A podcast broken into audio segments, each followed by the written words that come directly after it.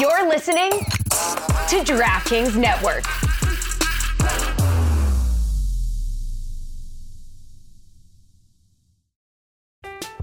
I'm Alex Rodriguez. And I'm Jason Kelly. From Bloomberg, this is The Deal. Each week, you'll hear us in conversation with business icons. This show will explore deal-making across sports, media, and entertainment. That is a harsh lesson in business. Sports is not as simple as bringing a bunch of big names together. I didn't want to do another stomp you out speech. It opened up so many more doors. The show is called The Deal. Listen to The Deal. Listen to The Deal on Spotify. It's the Kooligans, stupid. Hello. It's the Kooligans, buddy. We out here. My name is Christian Polanco. I am Alexis Lone Star Striker Guerrero. The Kooligans. Back with you another day. We got a jam-packed show of American soccer drama to discuss because we're never short of it. So, someone said, San Alexis acá. I'm out here blessing people, bro. Y el Espíritu Santo. Yo, I did have to look in my pockets, though, to make sure I didn't leave nothing, no contraband. I found $4 in my pockets. Dusty ass $24, bro. Okay. Damn, where you getting your money from? It's so dusty. Old doesn't even have the strip in it that tells you if it's real or not. Okay. So we have to start with the title, the thumbnail. The thumbnail, bro. Because the last couple of days, if you've been on Twitter, MLS fans are a little butthurt on the internet, bro. Yo, that it happens sometimes. That's how we are like that. We get that way sometimes. Get wild emo. ESPN catching static from why didn't MLS. She pick me, bro? If you would have done all that, you know what it is? You see your ex got you're working on her abs now. You're like, hey, yo, you wasn't like that with me. Why you got to be inspired after you left me? When'd you learn to make him clap? Damn.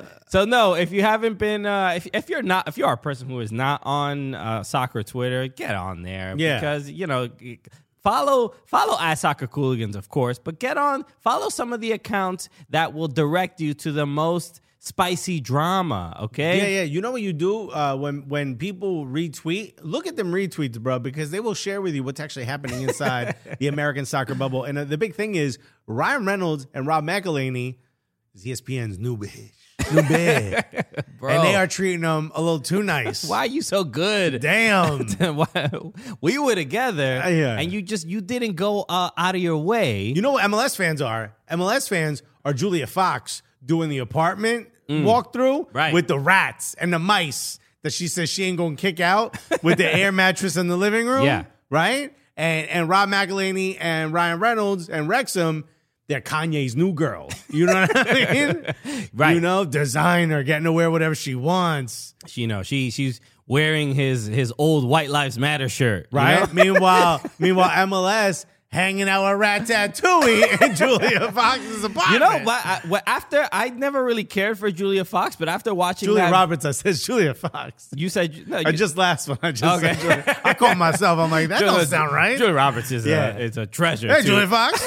Right? Reboot Pretty Woman, bro. She could be in that.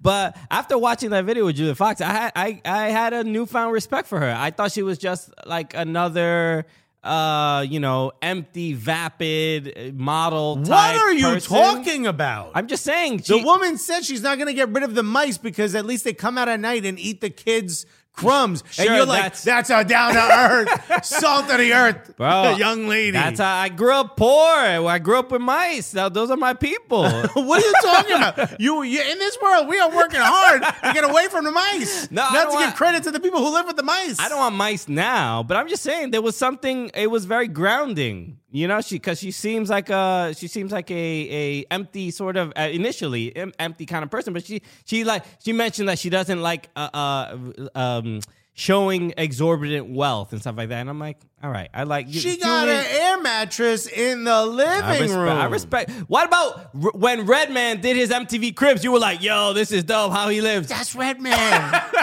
If you expected more from Redman, you don't know Redman. And also, stop acting like that's not a come up for people from Newark. The man owned his own home. Anyway. You crazy. I respect both of them. You don't. That's all I'm saying. I respect both of them, but I'm not going to sit here and go, damn. Julia Fox is... Julia Fox is of the people. Julia Fox is our generation's Redman. That's all I'm saying. Oh. Okay? Now, let me tell you something. When the lights go out, them rats are like, yo, it's time for some action. Okay, back to Wrexham. You are absolutely out of your mind. Back to Wrexham. So if you haven't been on Twitter and you haven't seen all the drama, so Wrexham had their FA Cup. Harry Gunnis said Christian wakes up like Snow White singing a Rats and Roaches. Our coworkers are here. They were here first. I can't say nothing. That's not true. Actually, they came from Mongolia. Damn, bro. Racism? Yeah, no. They did. Rats and mice. You gonna tell them to go back to the where they came from? They came from Mongolia on ships because of the whole shipping thing, so they weren't here first. We was here. You're saying first. No breed of no. rat or mice was on in the Western Hemisphere. No, in fact, there's one part of the Western Hemisphere that doesn't have any mice or rats, and it's because they've set up a mice and rat zone around it, and it's Alberta, Canada. And honestly, Julia Fox needs to move them around. Bro, you're watching too many YouTube videos. Bro, you think I don't know about no mice? You think I don't know about no rats, Munchie? Anyway. Somebody, Lone Star Striker said it's Julia Box. But see, that just makes it into like a Pornhub thing. But it's still kind of funny. You're doing it? You're like, I don't mind it. We're having fun here. Julia Socks. Anyway. You're doing your own thing, Chad. Wrexham had their FA Cup clash with Sheffield United. ESPN, not only did they air the game because they have the rights to the FA Cup. And it's a big game, right? I think Sheffield United something like 40-something places above 70, Wrexham. Right? 70. This was part of the promo. Ryan Reynolds and was like, they are 70 teams above us or whatever. With his legs crossed. Okay, yeah. Always. He's doing the promo as Deadpool. It was great. Right. What is Deadpool, the blind one? Deadpool is not the blind one. He's the funny one. Yeah, you know who it is. If you know about rats in Mongolia, you know exactly who Deadpool is. Deadpool, I know he's got two sticks because of the photos. Yes. So you know who it is. So stop acting like you don't know who it is. He got eyes covered. Who's the blind one? Someone's blind. It's Daredevil. He also wears red, does he not? He also wears red. Anyway. Salt of the earth. Knows about Mongolian rats. Doesn't know about the two of the biggest brands in American history in the last 40 years. These are our enemies. How do you not know where they come from? You got to know your enemy, my G. Okay. So Wrexham has their match against Sheffield United. ESPN does a huge promo. Rob McElhenney and Ryan Reynolds. They're on everything. They're part of the broadcast. They were on the Eagles coverage. For whatchamacallit, they went. They interviewed Rob McElhenney at the Eagles tailgate. Okay, they were showing it in the background. He had like a whole tailgate section where we were showing the Wrexham game. So they, what is that? The link where they playing? Yeah, you're gonna yell at me for that too. I don't know the link. No, it's all. I'm only not gonna judge you on your rap based knowledge. Okay. I will go to Mongolia and put them in your apartment, bro. So. So they do a huge promo for this game, and they obviously. But it's also never ending. I mean, at halftime they got Alexis Nunez sitting in the owner's suite with Ryan Reynolds, bro. They put people on planes, dude, because of this game. It was everywhere, right? And I was watching this and saying, well, of course. You got two superstar owners. It's a cool story. The show's doing really well. The show's on FX that's owned by Disney. Disney owns ESPN. Why not use this as a promotional? Every time they cut to commercial, there's a commercial for, Welcome to Wrexham, the name of the show. Right. It was a never-ending, just a cycle of promotion for something they own. MLS fans did not see it that way. Yeah, so in and of itself, it's fine. They need to promote the big game, the big FA Cup match, obviously. And they have this popular show that a lot of Americans love. So they're going to lean on that to get more people to watch the actual team and watch the actual matches. If Ryan Reynolds calls you and says, yeah, I kind of wanted you to make a big deal about this, are you going to be like, no? I hate to break it to you. That's the state of media nowadays. If somebody with one more YouTube subscriber than us calls us and be like, yo, I kind of want you to talk about it. We're like, hey. Bro, have you seen Mr. Beast making people not blind anymore? I should have given him my suits. You know? So no, they obviously own the rights. They're like, all right, let's make this a big deal. And they invested time and money into promoting this game. And the main point, made it seem like it was the game was taking place in front of the Hollywood sign. You know what I mean? So, and not in downtown Wrexham, you know? Which Wrexham is obviously in Wales. But they and that was basically it. The MLS fans, several people pointed this out on Twitter. It's just like, all right, ESPN really making a big effort into this. They had the rights to MLS. How come they didn't do this even once while they had the rights to MLS? I'm sure they did it once or twice, but I don't think they've ever had this much fanfare, you know what I mean, around MLS. And I think that's the part. But also, MLS that didn't have a successful reality show on FX, you know what I mean?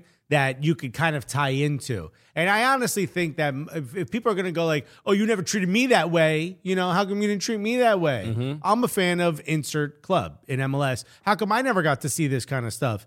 It's like, well, I mean, how many celebrity owners are there really in MLS? And I think that's why most people make such a big deal about Inter Miami. But I think the real failure here is MLS not seeing sort of the forest through the trees. And y'all should have had, there's so many great stories you could have done a reality show on.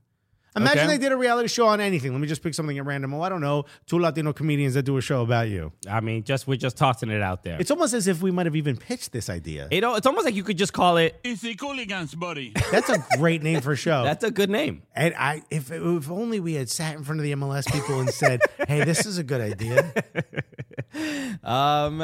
Well, that's been the, I think...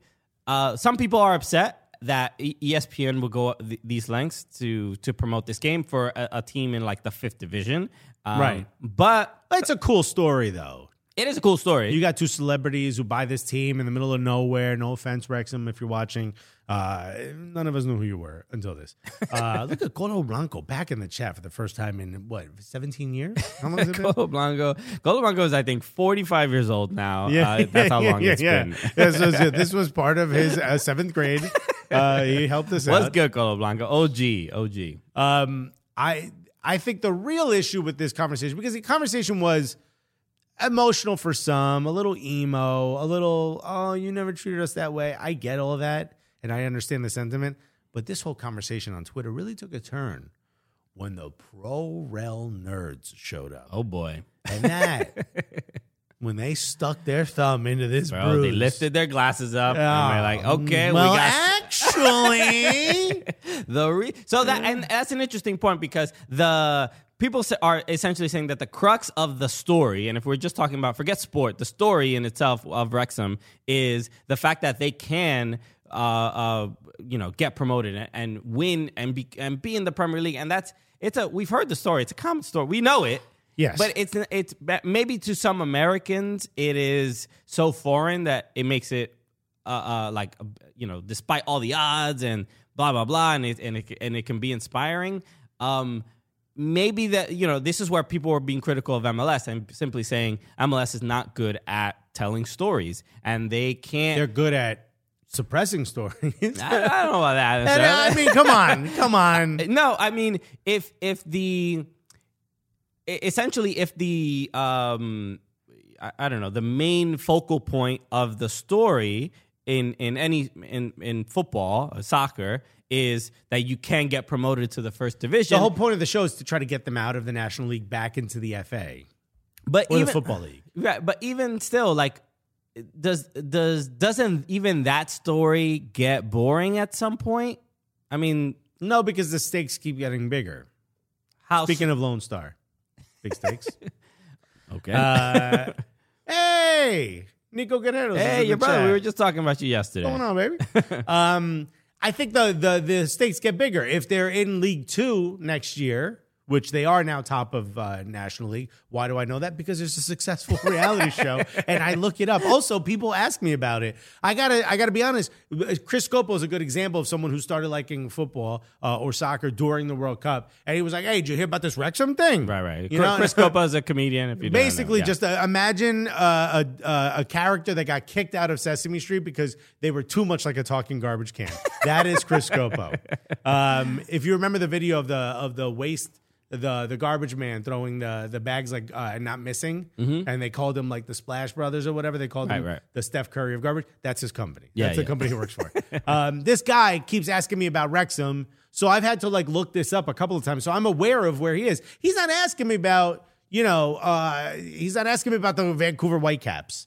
And that's not to say the Vancouver Whitecaps aren't important. That's to say no one has invested the time to make any club in MLS seem more important than how we just see them because we love them and find them. Do you get what I'm saying? Yeah. So why isn't there a reality show about, you know, some of these young Latin dudes that are at NYCFC? Or why isn't there a reality show about the front office at New York Red Bull? Why wasn't there a reality show centered around Saving Columbus Crew? Why isn't there a reality show about what's going on with, you know, what's happening in Austin right now with Claudio Reyna changing positions and stuff? Why aren't there reality shows about this stuff? And it's not like you got to find a place to put it. Yo, YouTube happens to be right there.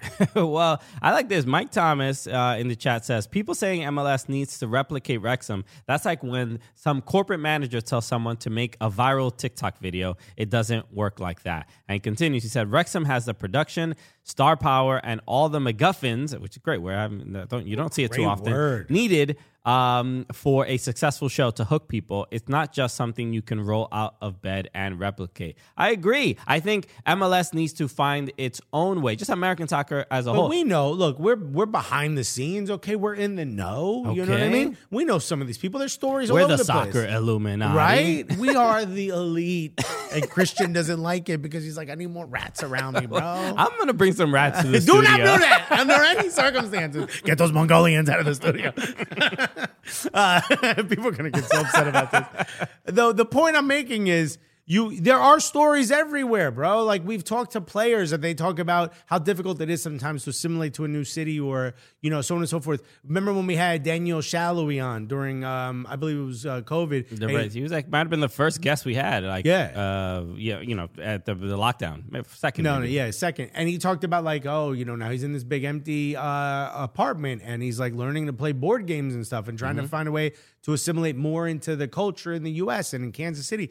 These are all stories that would look great with, you know, a little bit of music and B-roll attached to it. And these are the types of things that could get, even at the very least, local people into it. You told me today about a guy who plays in the lower leagues who has a massive YouTube channel where he talks about sort of his journey. It's like, you don't need to be a YouTuber to be on YouTube, dude. You can talk about the thing you do. Sure. Yeah. And look at the audience that this can create. And that can help your club. Matt Sheldon, who just signed for Hartford Athletic, AKA Matt Young Sheldon.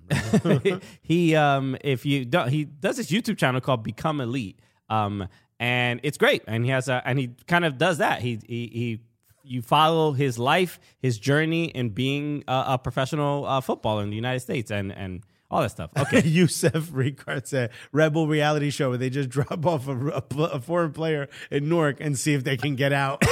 Yo, I'd watch that, dog. Yo, I'm down for that. You got to make it to the stadium if you want to sign this contract, dog. Well, I would say, you know, as far as what MLS teams have kind of the best storylines as of late, LAFC did a...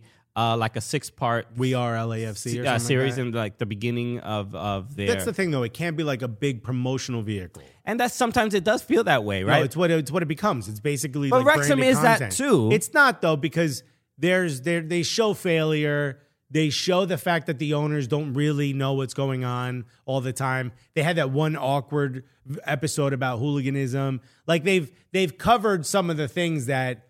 You know, they've covered fans saying, like, I don't know about these two. Eventually, it all gets spun. They own the thing. They're like, why am I looking bad in this? Change episode 8 immediately. Yeah.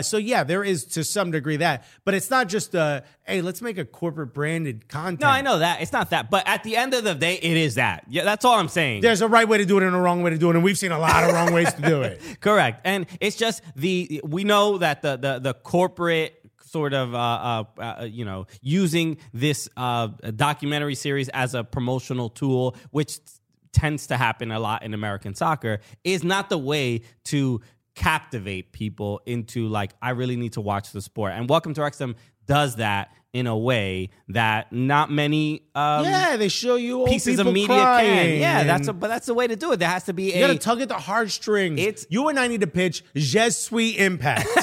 now. Everybody buckle up for this, okay? Bro, you know just how the devastating loss of the brand you know? That was the Montreal Impact. We get famous Montrealians like Celine Dion and Kate Renata.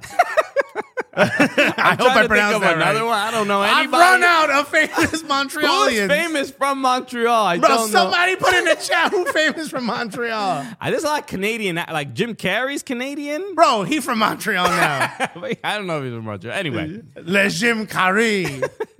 Bro, we need to do something. Look, people are talking about MLS style F1 series. That's not a big promotion. They got people trying to beef with each other. Mm-hmm. They got manufacturers, you know, having like, you know, petty press conferences because one team left them and they got people looking for new jobs. It's absolutely riveting. It made people care about racing in America. Sure, but I would say simply put, I mean, an all or nothing within MLS would be great. Would be amazing. And I don't know why we don't have that or haven't really had anything like that in depth. But no. We need it. We just like Hard Knocks or whatever. There has to be something that can connect fans with a club, with a sport, with a particular player that becomes like meme fodder and all this. And not just that, the emotional like I think his name is Paul Mullen, the striker for Wrexham. He wore special boots to honor his son who was just diagnosed with autism just before the match or at some point before the match. I'm not sure exactly how long. But we as fans of the show saw him moving to Wrexham and talking about his child and his child was either about to be born or had just been born at that time. So I have a much stronger connection with this, and seeing the tweets with a photo up close of his boots that he wore and what that means, it kind of hit me a little bit deeper because I had seen this reality show. So I've seen what his wife looks like. I've seen his wife holding the baby. I've seen the inside of their home. You know what I mean? Not because it was on the show. I was happening to be in Wrexham. I looked through the window. What are you going to do? No, but at the end of the day, you have a much stronger connection to these people as human beings and not just a number on the back of a shirt. That's not happening in MLS unless they're putting that on their social media themselves, these players. We're not seeing that. So at the end of the day, I don't think this is ESPN's fault for promoting a product that their mothership owns that's doing well, that seems smart, right? I don't blame them. What I blame is MLS not seeing this and go, how do we duplicate that? How does Apple TV Plus now duplicate what's happening here? Well, do you think if MLS had promotion relegation, do you think that is the thing that triggers people caring more? You have to make emotional connections to the thing you're watching. No longer is the badge over the heart enough. And we've seen this from...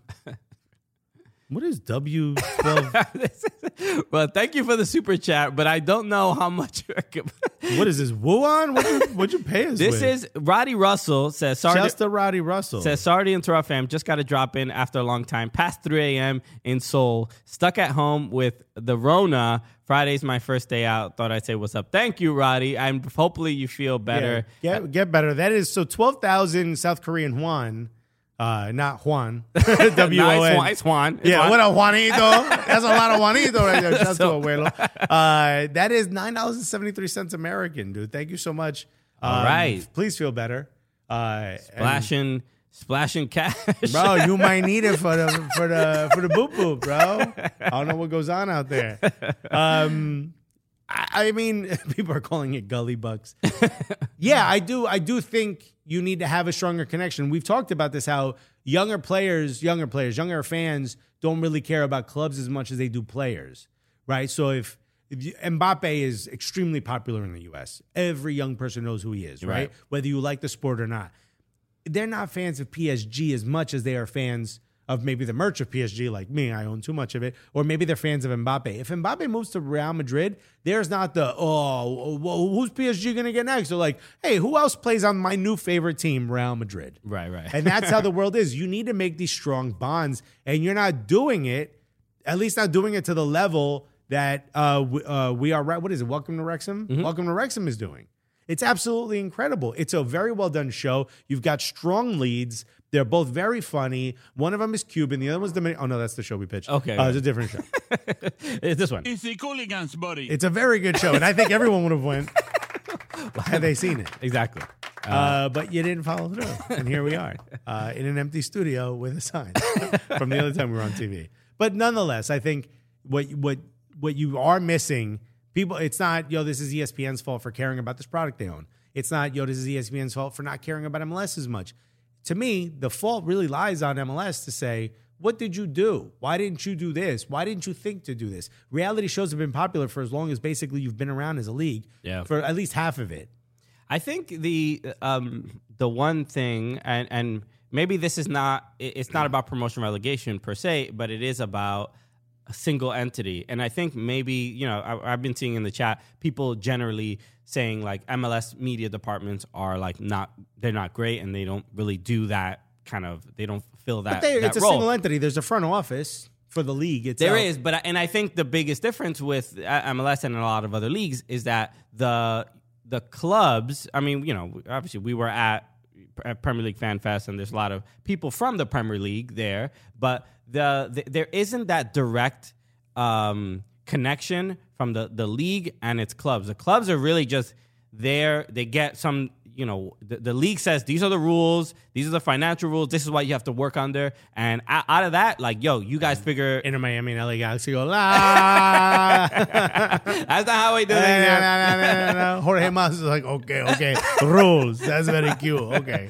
But it seems like maybe that's kind of where we're, as the American kind of soccer sphere, is where we're stuck. In that we're looking, we keep saying MLS doesn't this, and like other clubs are like, nobody, Chelsea's not like, well, the Premier League hasn't, blah, blah, blah. They don't even, that's not what they're looking to. But they're also like large, well-established brands. It doesn't matter but even Wrexham is not looking at who is the governing body for any direction on how the club should succeed or not, or right. Rob McElhenney didn't say like, well, what's the league want us to do? Right. They went out and did it. And by the way, I want to read Mike Thomas's comment from a little while ago. He said, Captains on Netflix was good. It followed Andre Blake as one of the players.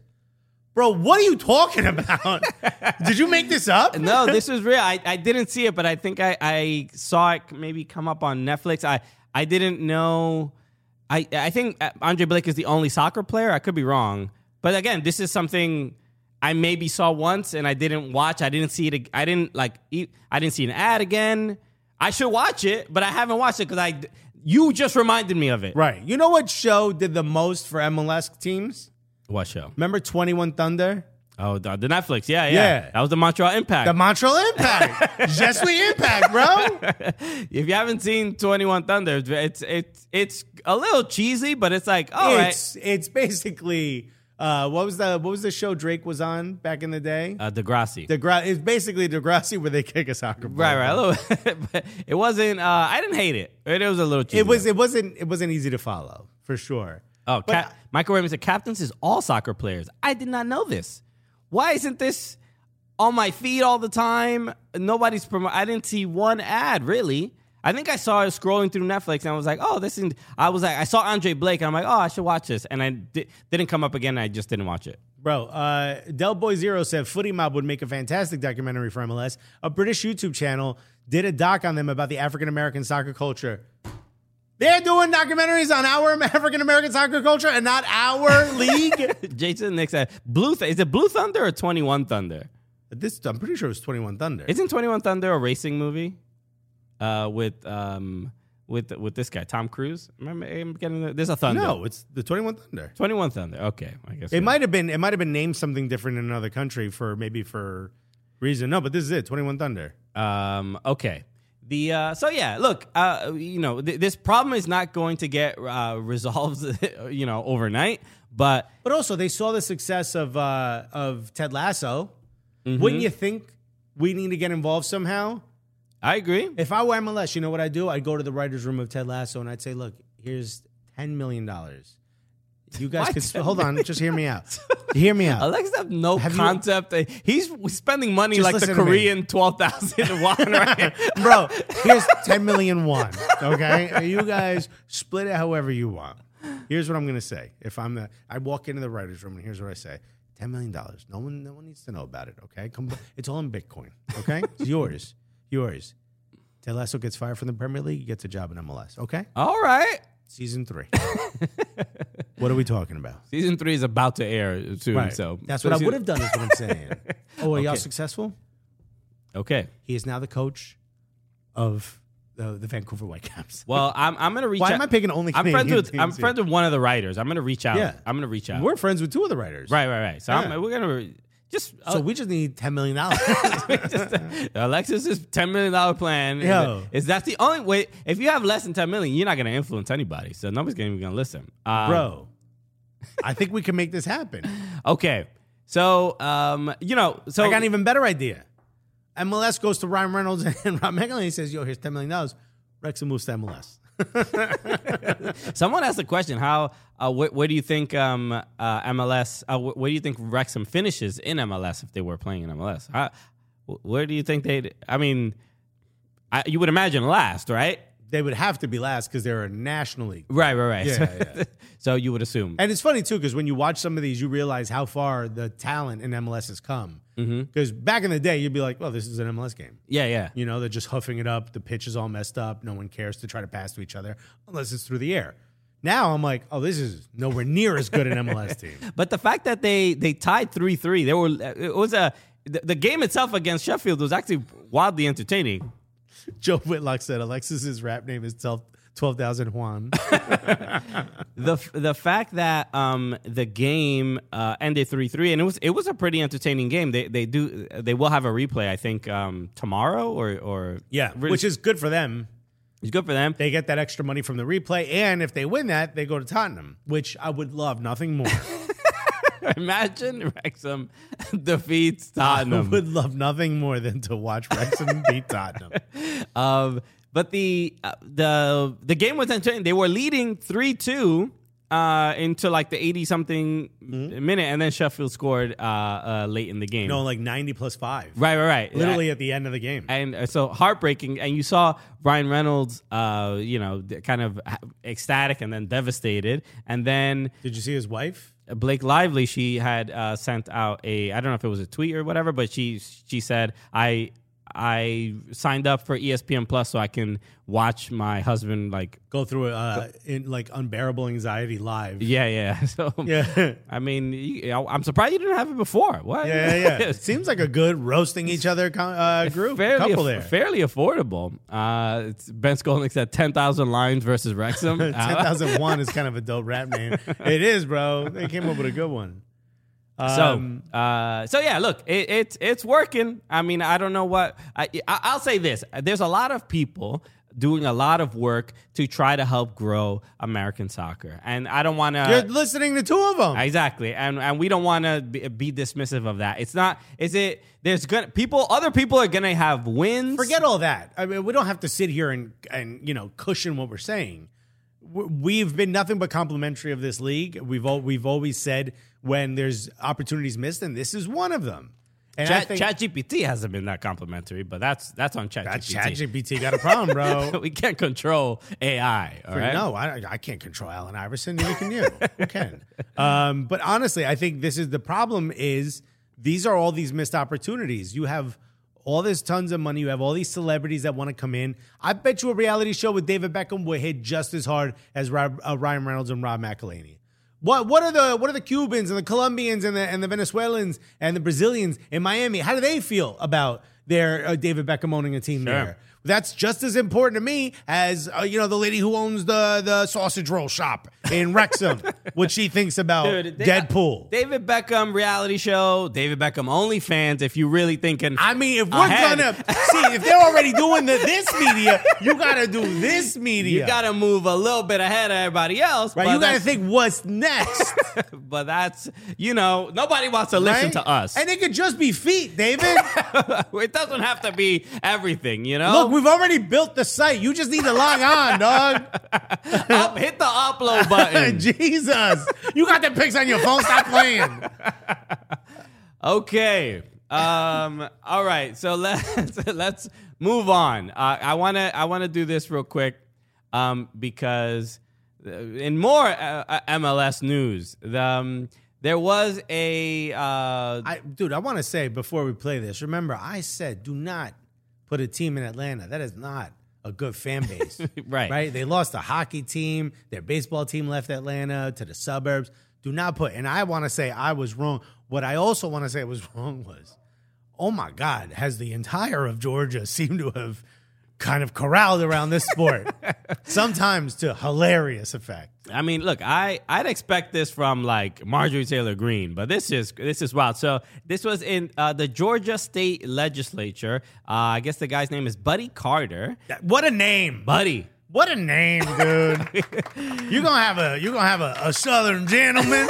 You want to call him Buddy Carter. But he was congratulating Thiago Almada because he's the first active MLS player to win a World Cup. He obviously plays for Atlanta United. He goes on the House floor and says, "Hey, I want to just highlight and point out and congratulate this young Argentinian man who happens to play in the great state of Georgia." And now what I want you all to do before we play this, especially those of you who are driving, make sure your seatbelts are buckled for the way this man pronounces Thiago Almada. Okay, so let's just play, and then we'll react to it. I rise today to recognize Thiago Almada as the first Major League Soccer player to win the World Cup. Thiago was on the Argentinian team that won a thrilling 4-2 penalty shootout over France to win the World Cup. Argentina's win gave Lionel Messi his first World Cup trophy, which has eluded his storybook career. When he is not representing Argentina, Thiago plays for Georgia's Atlanta United. During the 2022 season, Thiago started 25 of 29 games and scored 6 goals. He also had 12 assists and 77 on-target scoring attempts. In 2022, he was named the MLS Newcomer of the Year. During the World Cup, Thiago made one appearance playing 6 minutes against Poland in the Group C finale. At just 21 years old, Thiago had a long career ahead of him. Congratulations, Thiago. Mr. Speaker, I rise. There it is. And let me tell you something. You know, when you become friendly with someone, they start to say your name, you know, a little bit relaxed, maybe even give you a nickname. This man, in a span of what I believe is 1 minute, went from Thiago to Diego. Well, he said he does the TH. He says Thiago. Does he? Yeah, you didn't really hear That's why it sounded like Diego. Thiago. Buddy, well, thank you so much for this. The man said Almada, and I want to apologize to True Jordy for yelling at him for saying Almiron, right? Because you, sir, this must be where the Newcastle accent comes from, because it must be from the South. Because Almada, yeah, Almada is rough. I mean, look. Also, you know, this was written by ChatGPT, right? This man didn't know this information. He said, ChatGPT, give me something sports related. Look, you appreciate the fact that, you know, a state representative is like, all right, let me, you know, give a you know, someone who is in Georgia. I want to give him his flowers, right. And we show him a little love. Exactly. So you appreciate that, and we can harp on the fact. Like, yeah, he doesn't know how to say the name right. But people are saying, nice try, buddy. This is Mandy Sanders.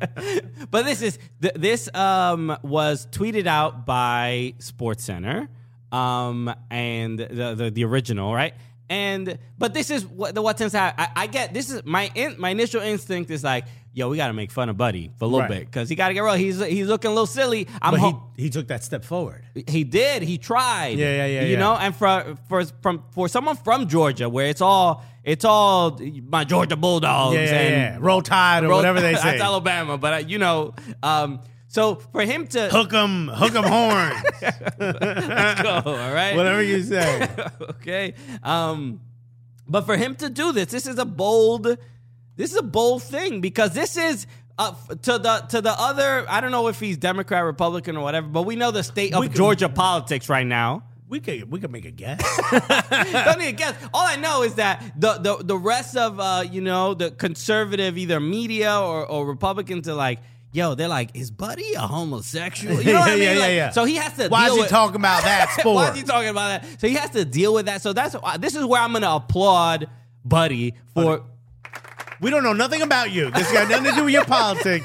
We're simply applauding this speech here. Yeah, I don't want to look through your body of work and find something. Don't make me take back that applause. Also, we don't know what happened before or after this speech. You could have said and this is why we need to take money away from the school children.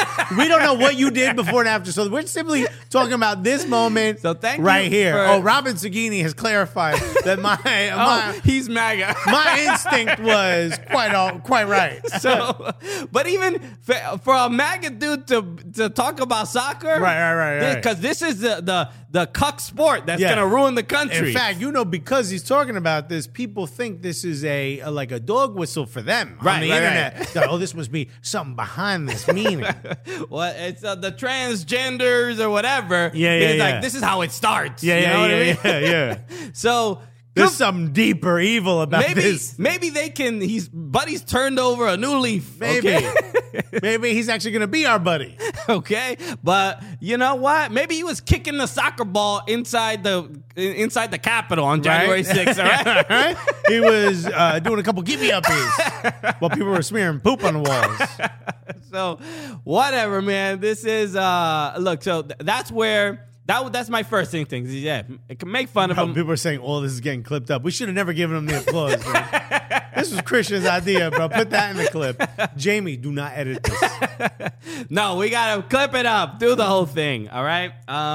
So this is you have to roast him. Another reality show.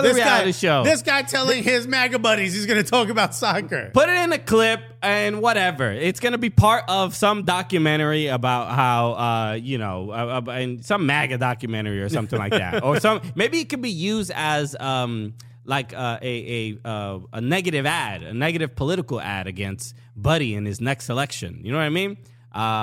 But whatever. Still, thank you. Thank you, I guess. I don't know. You know what? On behalf of the Almada family, thank you, everybody. So I'm sure he appreciates it. Okay. So we should, I think right now we should obviously show love to our dear sponsors of the show. Our good friends. Because, after a difficult, hearing all this political banter is making me thirsty, and I could use a Coors Light right now. Right, because we got to be on during the show when we're yelling about the lack of reality shows that would help our sports. We need to relax. We need to kick our feet up a little bit. And you know how I do that? A nice Coors Light. That's how I do it, Christian. That's the move, bro.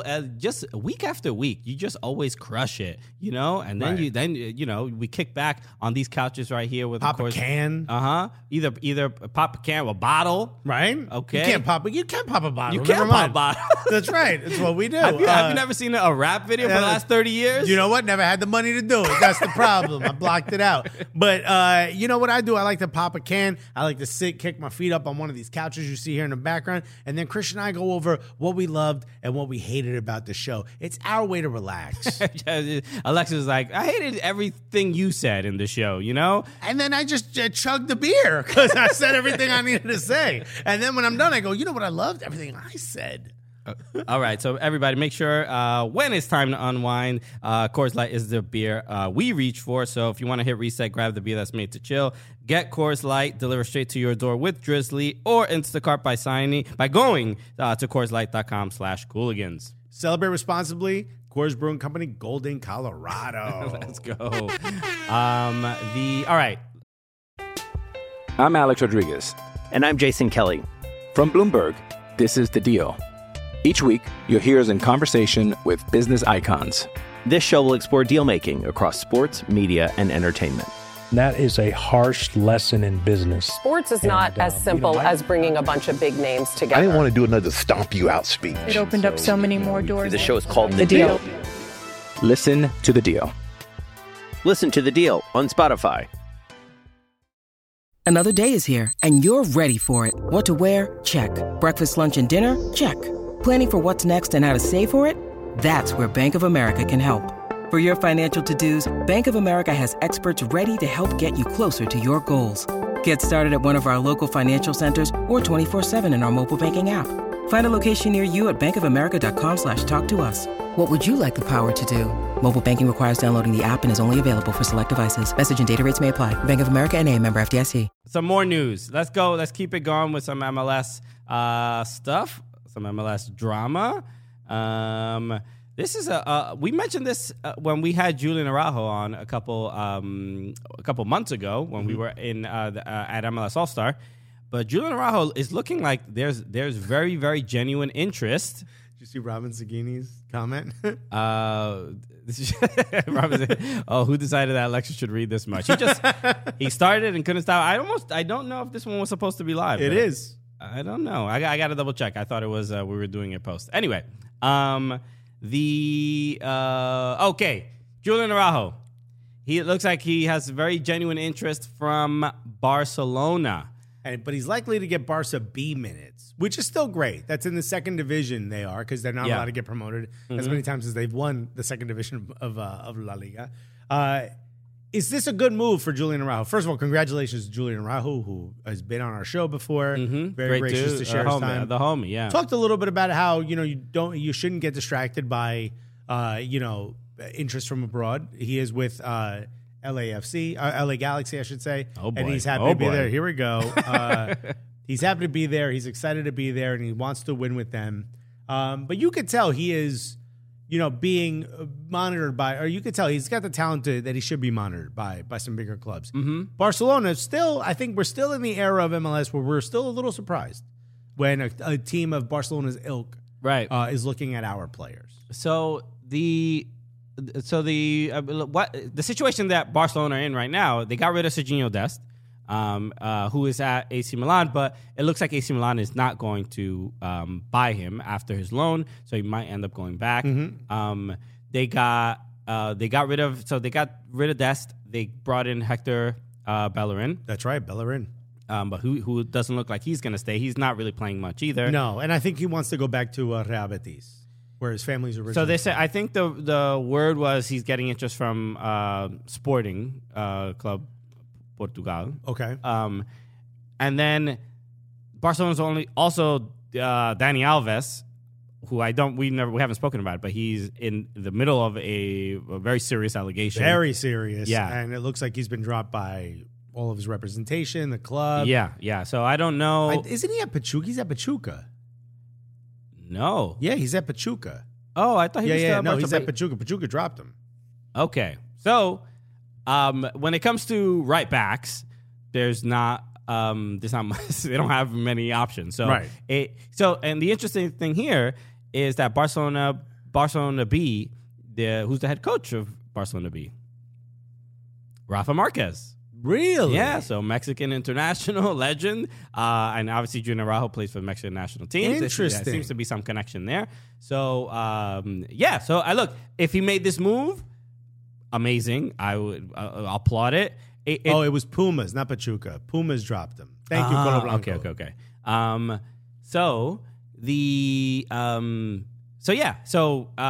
would be a great opportunity, and I think a real trajectory to get in the first team. Is there a way out of Barca B though? I would assume so. Because they don't really have... Who's the last person that came out of Barca B? Lionel Messi. I don't know. I'm sure there's players that make it from Barca B into the first team. The last name I don't pay attention to. Delafeo. Okay.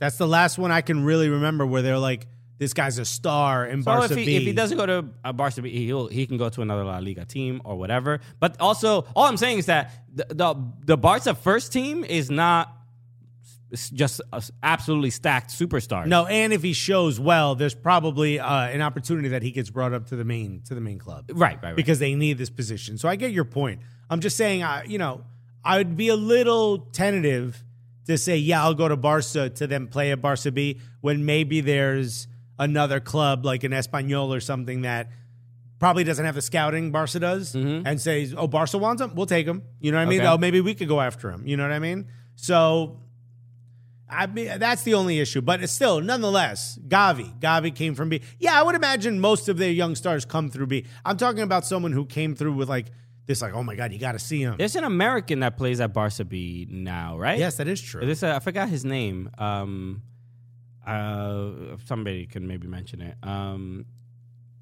just handed says, salutes to Christian and Alexis. I'll catch you guys later. Thank you, my brothers. Yeah, cheers, man. Thank you, homie.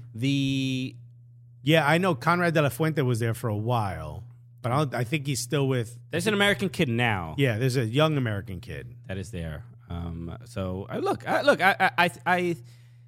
Is it the exact move he probably wanted? No, but it's still Barcelona, right. And it's still a huge opportunity. So I would love to see it, you know. And again, we've had Julian Araujo on our show a couple times. What I mean, as far as players in MLS who, like, when we see them in public, you know, he's one of the guys that are like, yo, my guys, what's good? He literally always wants to chat with us, and a great dude. So there's a few who absolutely pretend they don't know us, but he is not one of them. But no, so he's great. Yeah, I thought that was at Marseille. I don't know if he's still there, but Ricky Puig from the LA Galaxy was on Barcelona B. Hey, man, Puig could be the plug. That's it, bro. Puig could be like, yo, you guys got to see this guy. Okay. Did you hear that Puig doesn't like being in LA? Have you seen the response? They've done a whole bunch of content around this. He apparently did some interview and mentioned that he was somewhat bored. He doesn't like living in cities where you need a car. He wants to walk. He wants to NYCFC, imagine. So, but then the LA Galaxy have been making a lot of like jokes about this. I haven't seen it. Yeah, where the camera pans up to Ricky Puig and he's just like. He's like scrolling and he's like, oh, I'm having fun in LA. Or I'm like basically saying like maybe it was taken out of context or maybe it was misconstrued, but apparently it's not as big of a deal as people were making it initially. Bro, MLS, come on, move him to NYCFC, buddy. You can walk everywhere you want. Giovanni Dos Santos was on Barca B as well. Look, there's plenty of examples, dog. Plenty. All right. I just said who's the last one you heard. For me, it was De La Feo, which didn't work out at Everton. I think he was with Wolves last I heard, right? Watford. Yellow kid. I mean, I wouldn't say it didn't work out. He was an all right player, but, you know, when you have 42 managers. When you thought of Barca players going to Everton, you're thinking. Yerry Mina was in Barcelona, bro. Yeah, but they have defender. Plenty. That's a defender. I'm talking like. Get rid of this idea that every player in Barcelona is just like God's gift to the world. They're just athletes like anybody else, and they play in a good system. In my head, you get through La Masia, you're a creative player at Barcelona. You're going to come in and embody it, and, bro, you know. Let's say life sometimes he played a little fail. Wow. Okay. Let's talk about the Club World Cup because we have an MLS team in there. Seattle Sounders will be playing their first game of the Club World Cup on Saturday, February 4th, 9:30 a.m. Pacific time, so obviously 12:30 Eastern. But they will be playing against Al Ahly or Auckland City, who are playing, I believe, tomorrow. Right. So one of the two of them will be the competitor in their playing game. So this is going to be one of the opponents they face. And then if they win this game, are you showing this at the baby shower? Am I showing this the game? Yeah. Isn't it on Saturday? The next round?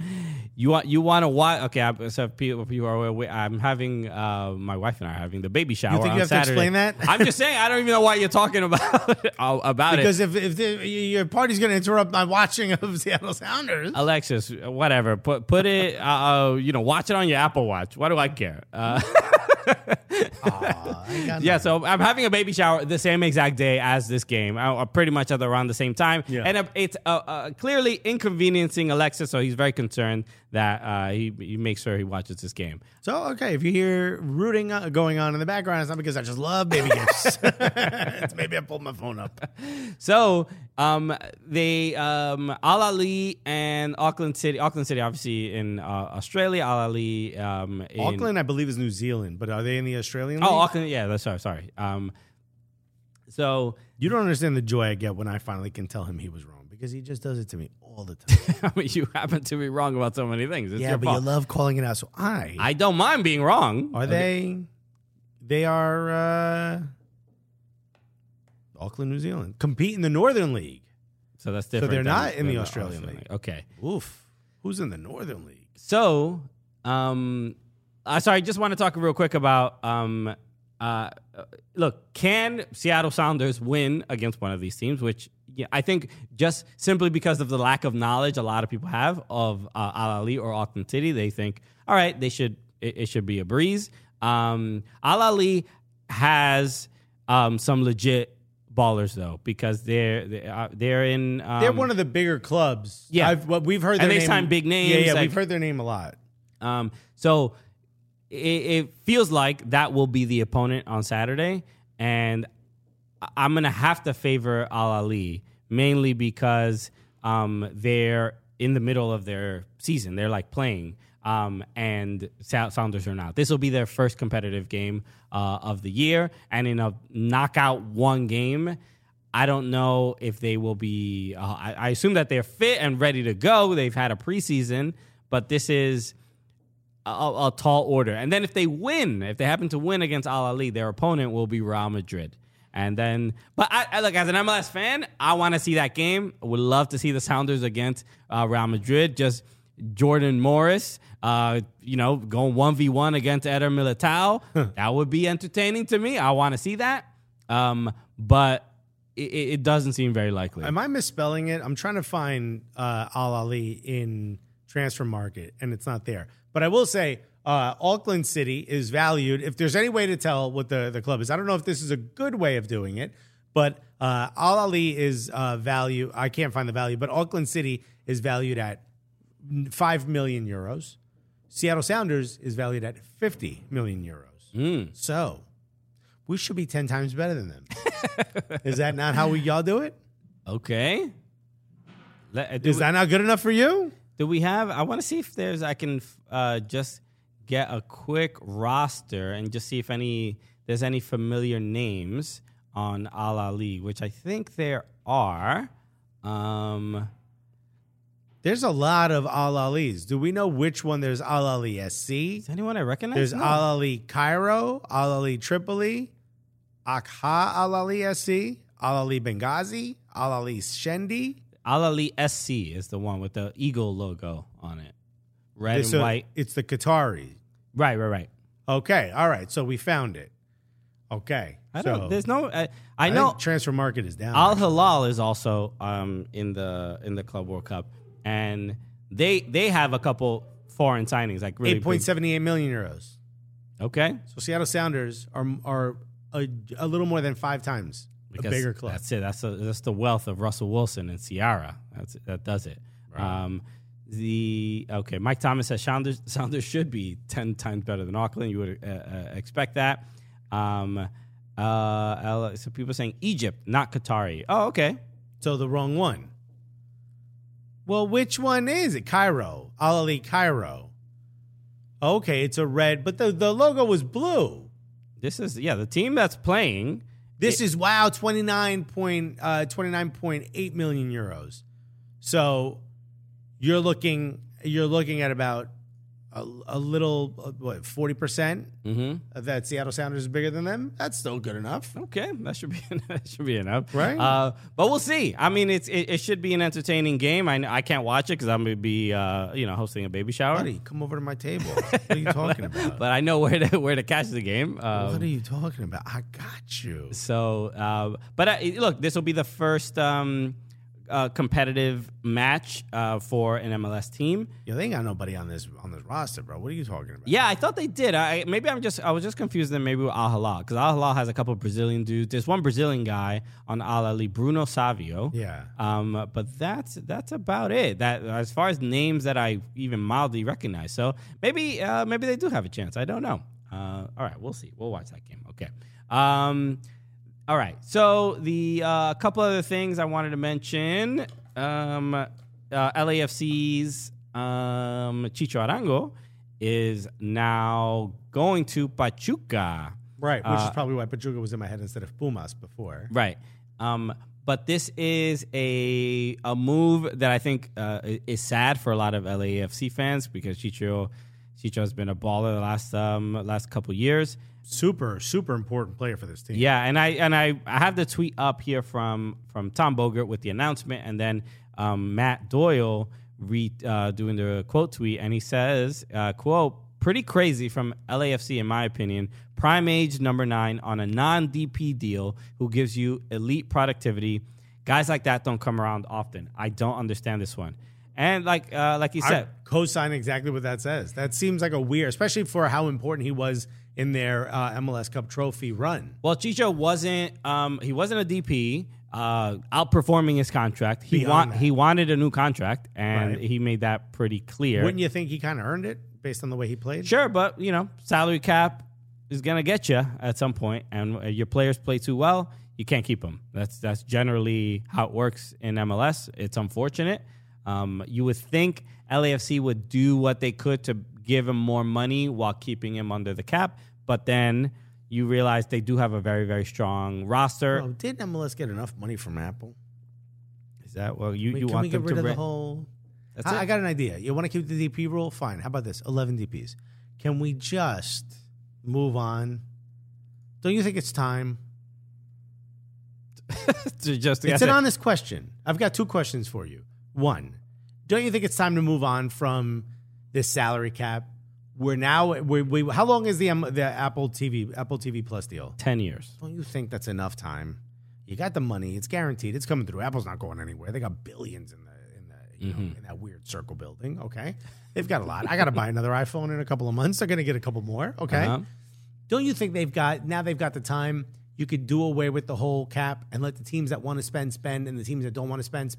Not spend. Don't you think we can do that? Second question. I don't have to wear a suit to this baby shower, do I?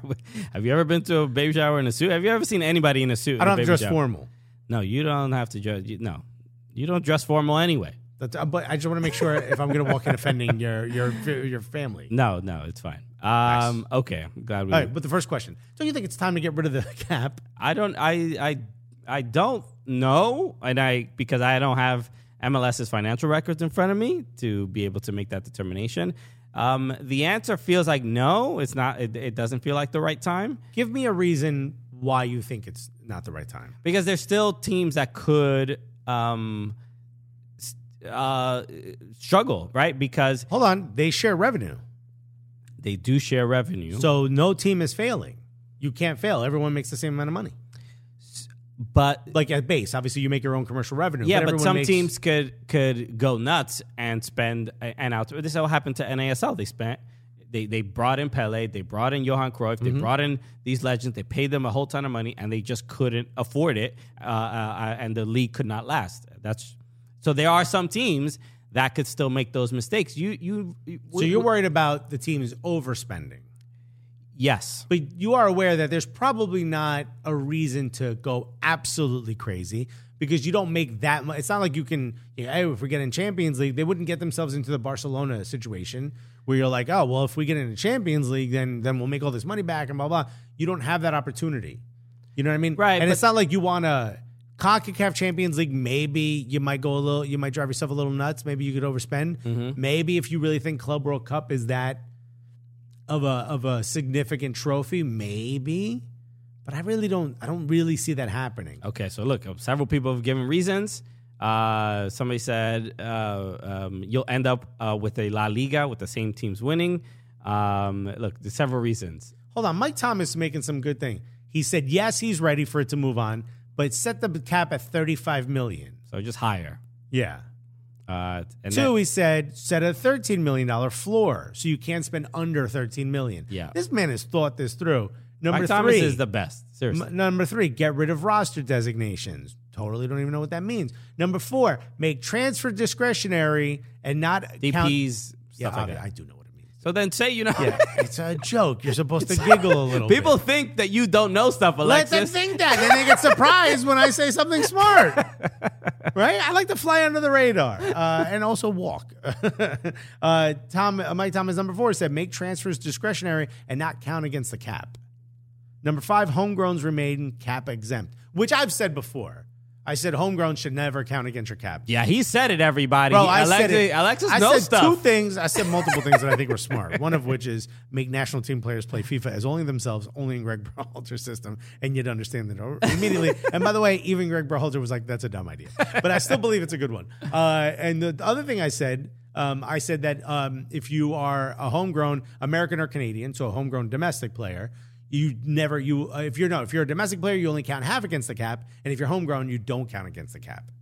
Okay, lovely idea. I think I'm on point. Nice Cobra in the chat just said Fab just tweeted Araujo to Barca is basically done.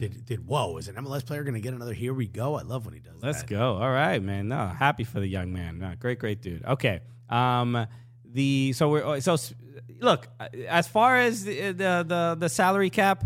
It's I do think it should be raised, but to get rid of it entirely, human beings are the people managing these clubs. Human beings will make mistakes that could put the club and just the business of the club in jeopardy. And we've had GMs and people, presidents of teams on this show, who have essentially said, like, when I got the job, I needed a little bit of, like, a handbook. There's a lot of rules here. I don't know what the hell's going on. And that when you have people who don't know exactly what the structure and the system is, they're going to make mistakes. And if you take all the guardrails off entirely, you're at the risk of certain clubs folding. Okay, but then when you look at situations like LA Galaxy and Inter Miami, you look at teams that just want to make their teams a little bit better. Now, hold on, not spending way beyond their means. They're simply just trying to get better players in the league, and they're being punished for that. And doesn't that seem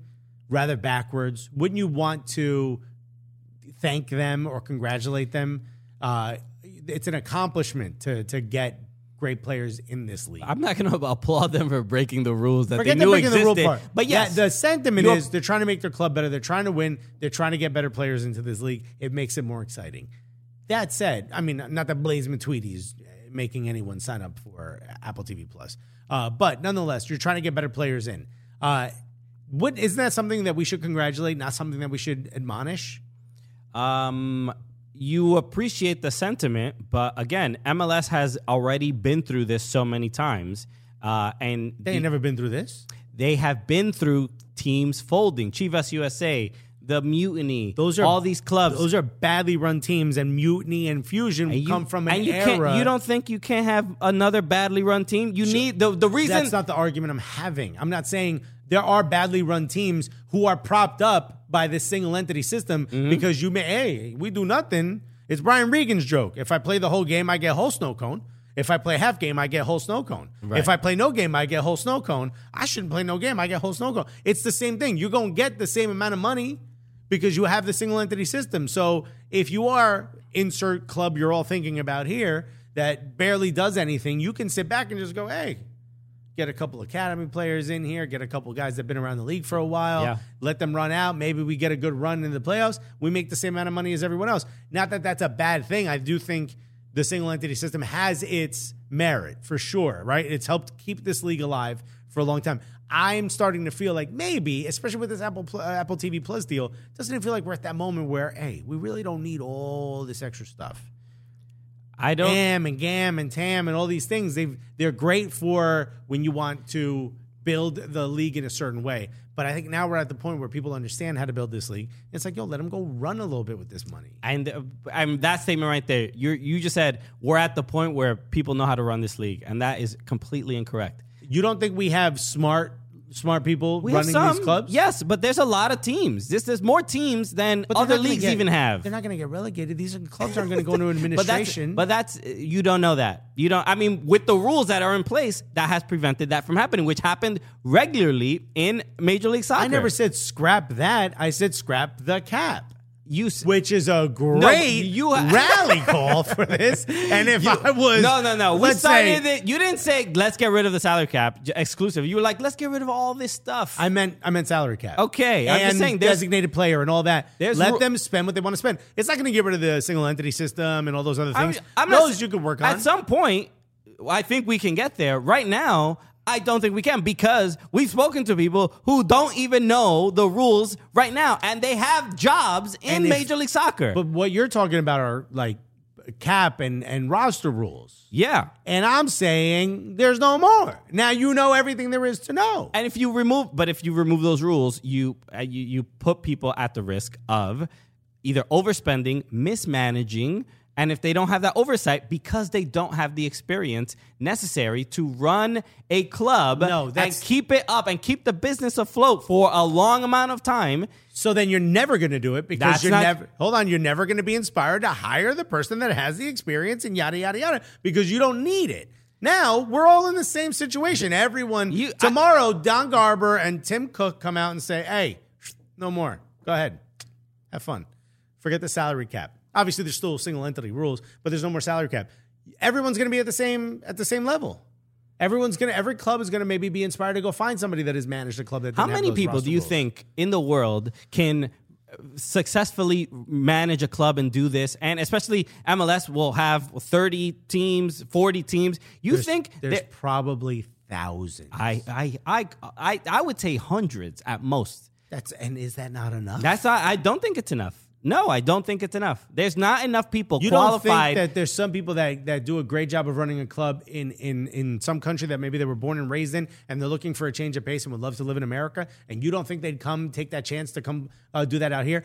You don't think there's enough people that are in USL that have done a great job of keeping their teams afloat with minimal commercial revenue? USL has rules too. I'm not saying they don't, but I'm saying they've managed to manage a club with...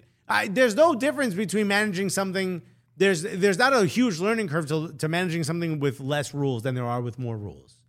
You just have to be a bit more pragmatic when there are no rules, because there's not a lot of oversight. When you don't have oversight, you have to take the responsibility yourself. Yes. To not put. And you don't think an owner is going to be like, hey, here's how much I can afford? I think people are more intelligent than they are, or people are more responsible. I think people aren't as intelligent. I think you think you're more intelligent than other people. No, I'm not saying I can do it. I just don't think there's enough people to do what you're saying. But you're saying that from no data.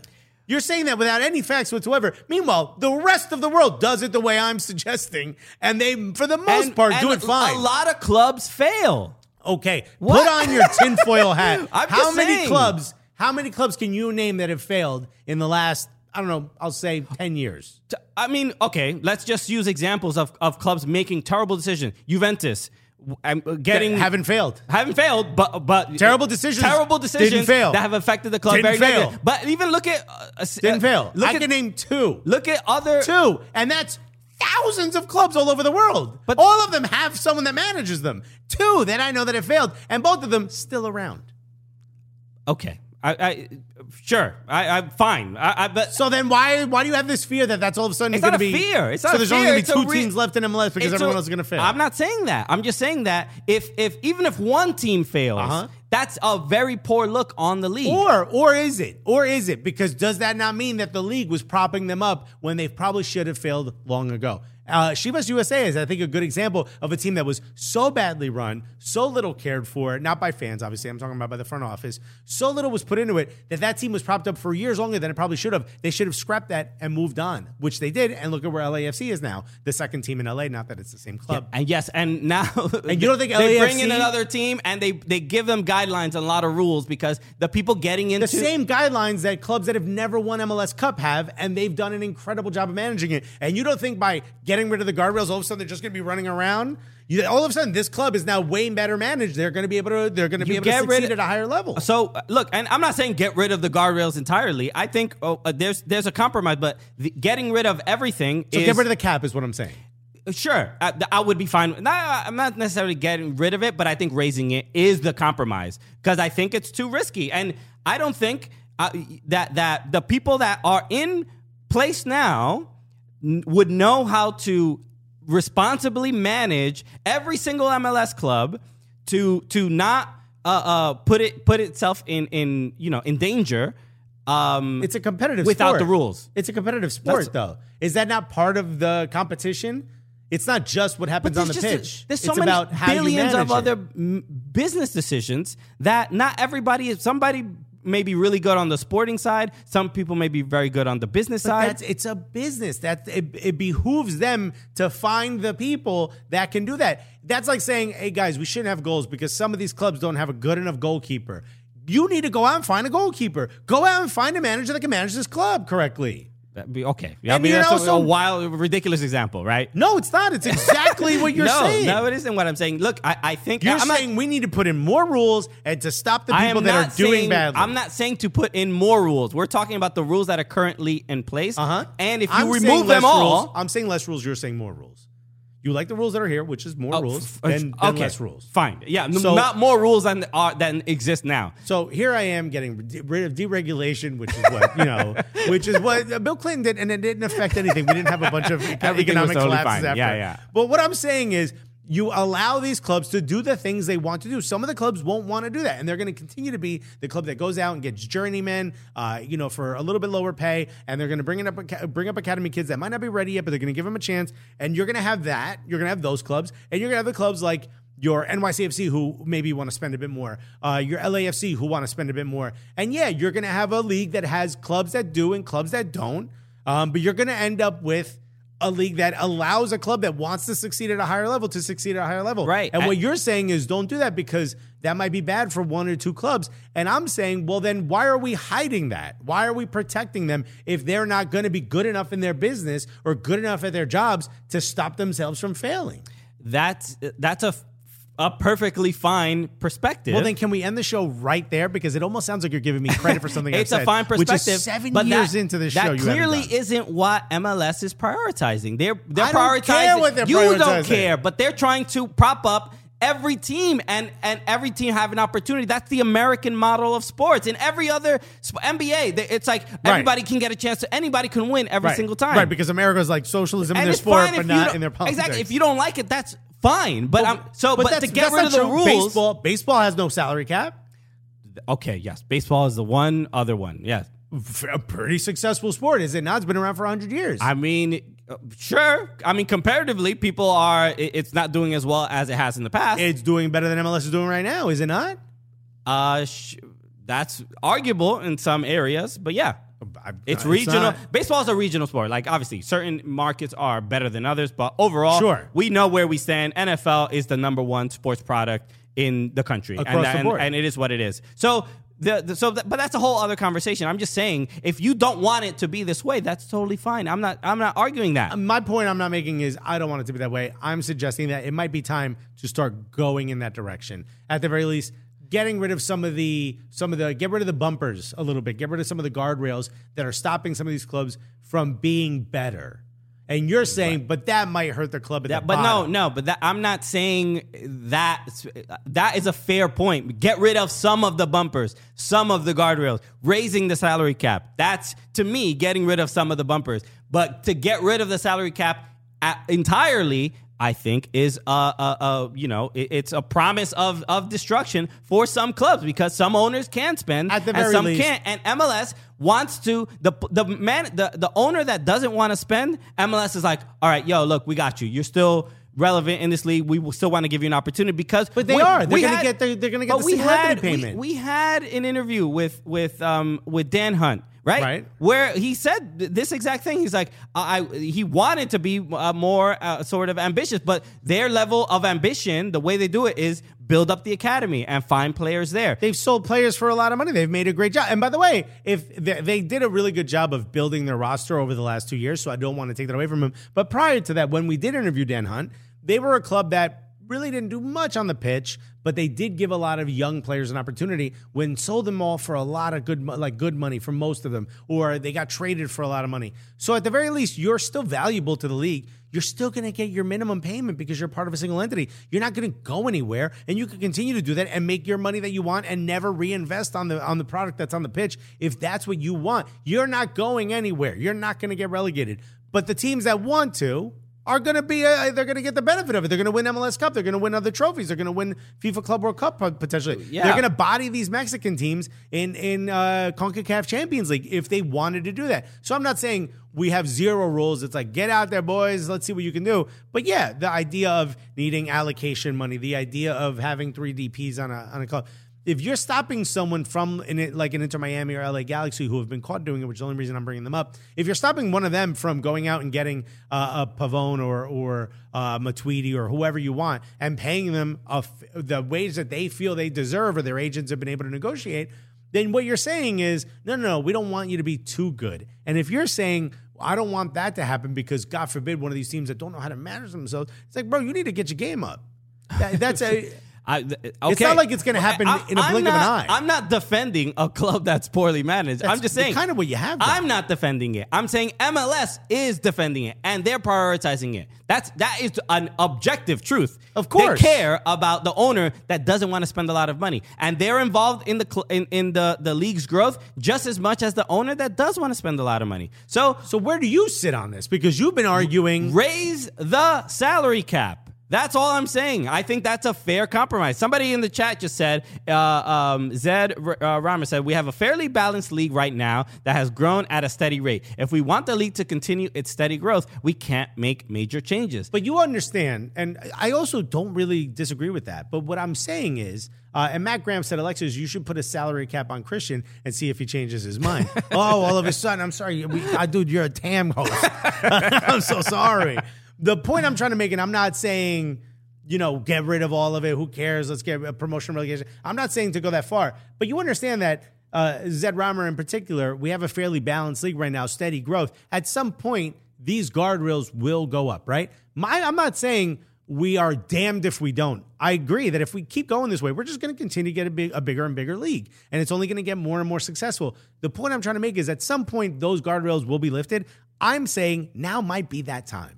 All right, and that's what I'm saying. And I think several people in the chat disagree. Well, okay, but you're also not going to say that several people that agree with me. You're not going to point them out. People do agree with you. Okay, you're going to go me and a lot of people. You're going to go Trump. Hey, I talked to a lot of people. I think several people. A lot of people don't agree with it being right now. That's it. I also don't think people can give me a good reason why right now might not be that time. Yeah, I don't know. I think MLS as a business has, they still have a lot of people that suffered the trauma of clubs failing, and they don't want it to happen again, and that's going to affect their decisions now. I think that's a factor. That's all. Mike Thomas said, "What? Dropping the allocation order rule isn't enough for you, Alexis? We're seeing signs that these things are going to start to go away. And look, there's a way where you can be almost a little." And I hate to use it because it's a political term, but yeah, you could be a little too conservative with when you make these changes. And I think you've got a massive contract for the next 10 years. If you can build an incredible product that's exciting in these next 10 years, then the next deal you get is going to be even bigger. And if you just continue this way, it will be a little bit bigger, but it's not going to be incredibly bigger. And I don't think I also don't think the league goes away. Yeah. All right. Whatever. Like, I like the idea of a steady growing league rather than, trying to hit home runs by, just trying to sign huge names and have certain clubs be the super clubs in the league. Like, I don't really think that it is. We've seen it. We've seen the other leagues do it. Is that what we need to be? I don't know. It doesn't seem that intriguing to me. I also think because it is a single entity and everyone has the same opportunity as everyone else. You're not, and obviously outside of like owner's money, I don't think you're going to get to the point where it's just one or two teams that win all the time. You don't think that, but no, there's a billion examples of that. Yeah, but there's never really been an example of a closed entity system, a single entity system like what we have. Sure. I mean, look, we're figuring it out, but like even the MLS Cup final with LAFC and the Union, that was one of the greatest games I have ever seen. And we don't really get that, I don't know, regularly and I would say we don't get it regularly in other leagues, but that was a great sort of encapsulation of like what, different philosophies, the way Philadelphia Union build their roster and use their academy and bring in certain players, and the way LAFC star-studded, bring in big names, Gareth Bale and all this other stuff. And those two really... Up until the penalties, they were neck and neck. And that is, I like that MLS can represent that. But I think that doesn't go away.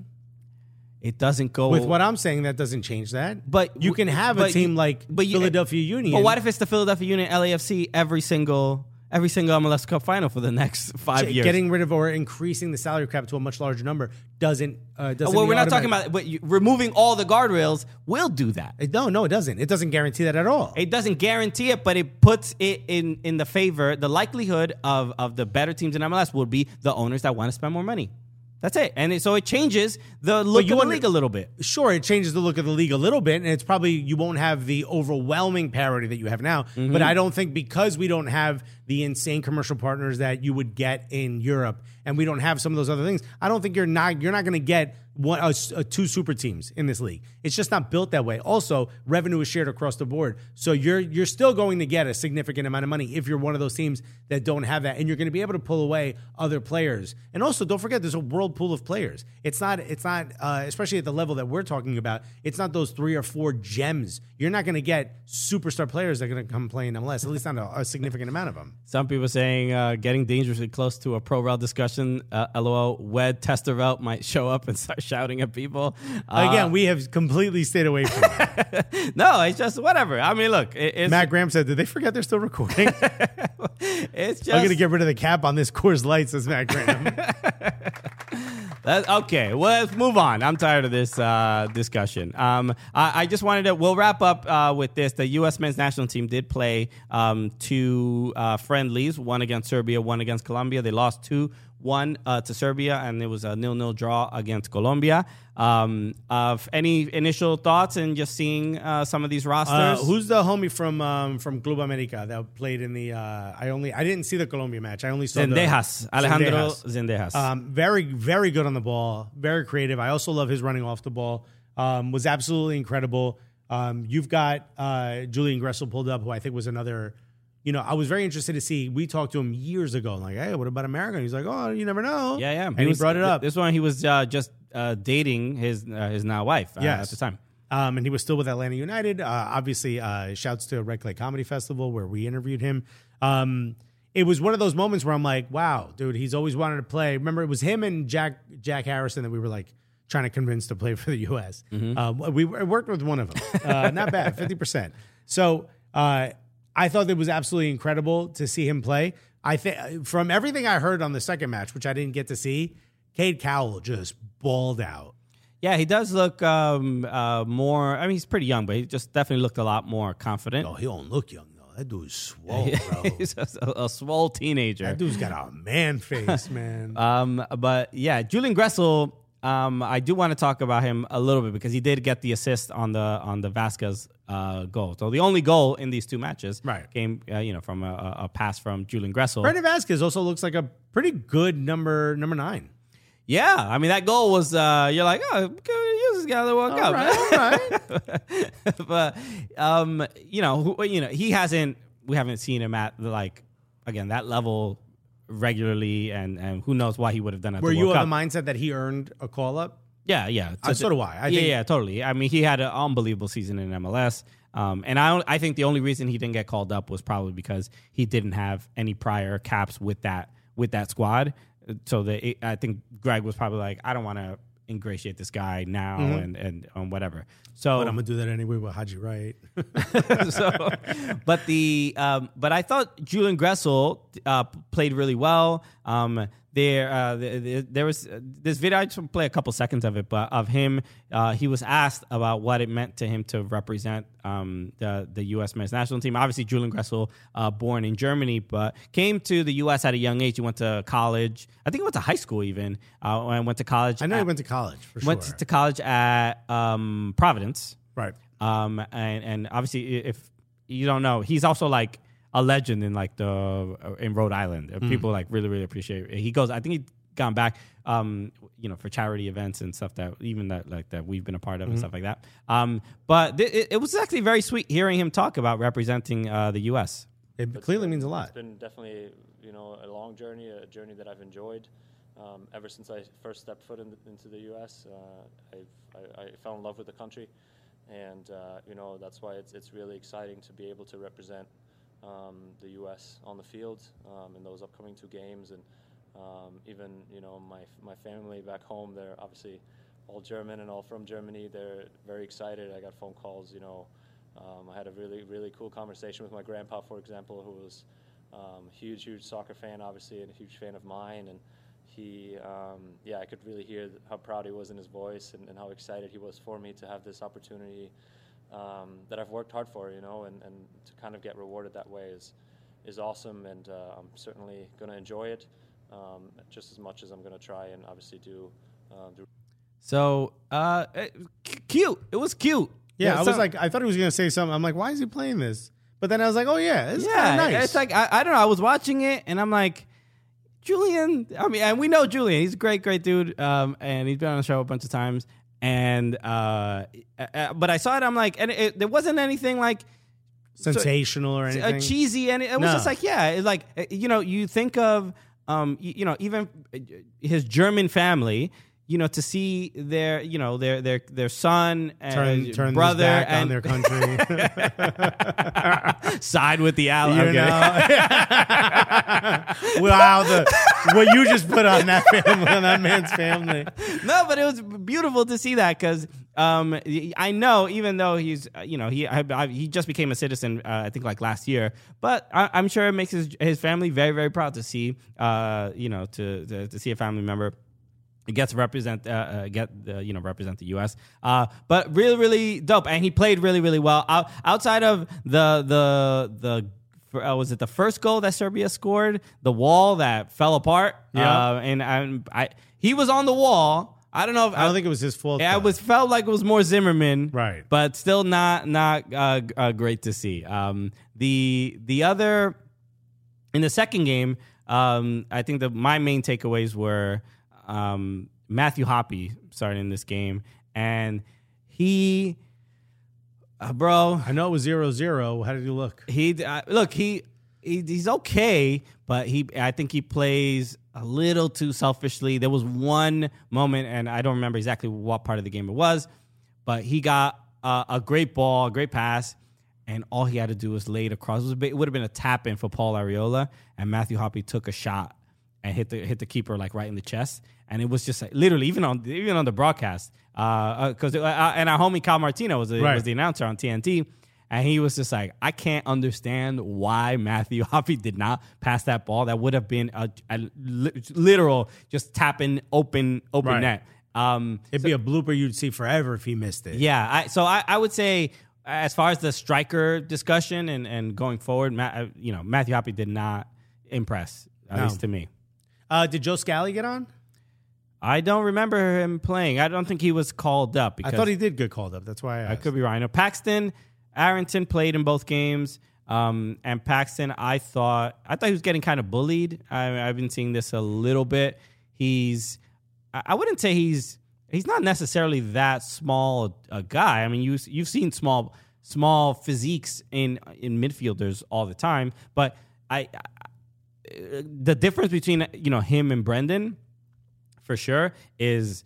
no, you're right. He didn't get called up. Tolkien play. Yeah. I thought he could have been a little bit better, too. He looked a little kind of out of place. I think that's also... There's going to be a little nerves, little cobwebs you got to shake out. Yeah, and both the teams were good. Serbia and Colombia were pretty good. But Paxton Aronson, I thought, you know, the main difference between him and his brother is, like, Brendan really knows how to avoid contact. He can technically just he doesn't let you put a body. He doesn't let you put your body on him. Right. And Paxton is not really there yet because there was a Colombian midfielder. I forgot the dude's name, but the dude was Camposano. I don't remember his name, but he was like 6'2", 6'3". I think that's Camposano. And he just was like, "Who, little boy, you are not ready for that." No. There was a lot. Coming down. Paxton committed a lot of fouls. He got fouled a few times.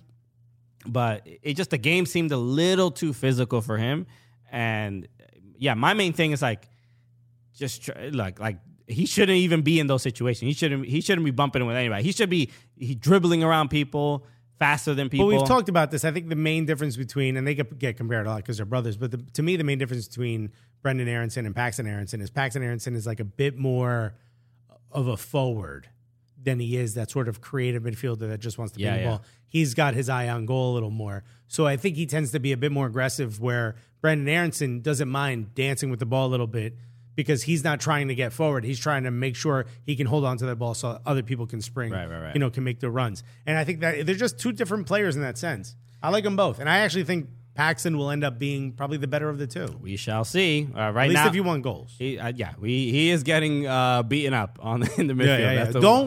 Don't forget what I said until later. Justin Freeburg said Pax got thrown around like a chancleta at a disrespectful young kid. Oh, bro. Wow, dude. He was getting... Look, he was saying Fuagada. He'll adjust.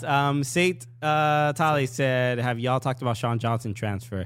There's a lot of transfers that we have. We went on very long on this whole debate that we missed a bunch of stuff, but it's now an hour 40, so we're gonna we have to end the show at some point. But yeah, obviously, pretty devastated. At least we're NYCFC. I mean, congratulations, Sean, great guy. You know, he deserves all the money he gets. Yeah, I'm sure it's his last big contract. Right. So you gotta applaud and then look. I think a lot of NYCFC fans get it. It doesn't kind of take away from the sting. It still hurts. It still hurts a little bit. Yeah. But NYCFC again. Honestly, guys, no salary cap. Let us keep Sean Johnson. NYCFC's roster entirely is gonna just look very, very different. And so they played a couple of preseason matches, and I know they played LAFC, and I think it was a draw, or 1-1 draw, or 2-2. So I mean, based on what we're seeing so far, it doesn't look like. It's a huge cause for concern, but it's still we're gonna go to the training ground at NYCFC and be like, should we do like, hey, everybody introduce yourself? We gotta wear it. Everyone put your name tags on, because I don't know who anybody is. Okay. All right, let's wrap up because we've been going on pretty long today. But we'll be back. Obviously next week, and I guess we'll talk Club World Cup, stuff, and we'll see how the Sounders do. But MLS season. I'll tell you what I thought about the food at the baby shower. We'll talk about the baby shower. Anybody wants the registry? Let me know. If you want to buy some gifts, bro. But a lot to look forward. And shouts to everyone who sent us some wine, bro. Very kind. We've gotten what kind of currency have we? We've received euros. We've received British pound, sterling, obviously dollars, American dollars, Canadian dollars, and now South Korean won. Let's go. I want that North Korean money, bro. What's it called, bro? That Kim Jong-un coin, bro. Thank you. As always, make sure you join the Patreon, patreon.com/soccercool. Robin Sagini said, what was that DocuSign document, Alexis? It was the shh document. Okay. That's for No Cap Recap. Soon. Okay. But absolutely, if you're a member of the Patreon, shouts to all the new members of Patreon.